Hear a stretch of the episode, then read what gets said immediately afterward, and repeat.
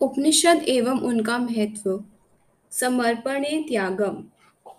उपनिषद बहुत ऊँचे ग्रंथ हैं। इनमें ऋषियों ने अपने अनुभवों का वर्णन किया है। भारतीय विचारधारा पर इसका गहरा प्रभाव है। संतों की वाणियों में भी इनका प्रभाव है। ईशावास्यम इदम सर्वम यत्किंच जगत्याम जगत। जो ये सब कुछ दिख रहा है, यह भगवान से बसाने योग्य है।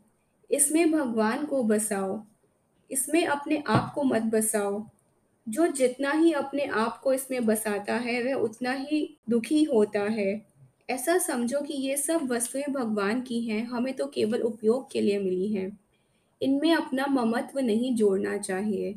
भगवान की सृष्टि में दुख नहीं है। जीव, मोह और लोभ के वश होकर अपनी सृष्टि रचकर दुखी होता है।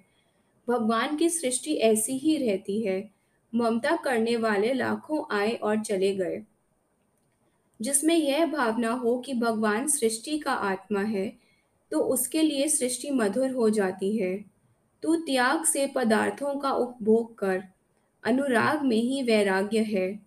जब भगवान का अनुराग हो जाए तो संसार से स्वतः ही वैराग्य हो जाता है। कीर्तन और हरि गीतों ने न जाने कितनी जनता को सन्मार्ग पर लगाया है। समर्पण ए त्यागम, समर्पण में ही त्याग है। भक्ति मार्ग में समर्पण ही त्याग है। यह बड़ा भारी त्याग है। हरि चरणों में अनुराग ही वैराग्य है। तेन त्यक्तेन भुंजी था भगवान की सृष्टि समझकर उसके पदार्थ समझकर उसका उपभोग करो। परमेश्वर की सब वस्तुएँ हैं, ऐसा मनन करना बड़ा त्याग है। को एक महीना करके देखे कितना आश्चर्यजनक लाभ होता है। जिसने अपना आप समर्पण किया हुआ है, वह बड़ा त्यागी है।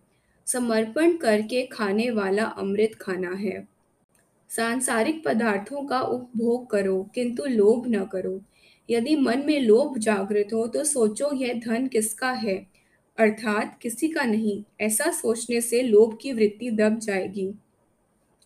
धन के दो उपयोग हैं। एक उपभोग, दूसरा दान, और दान न करो तो फिर इसकी तीसरी गति होती है नाश।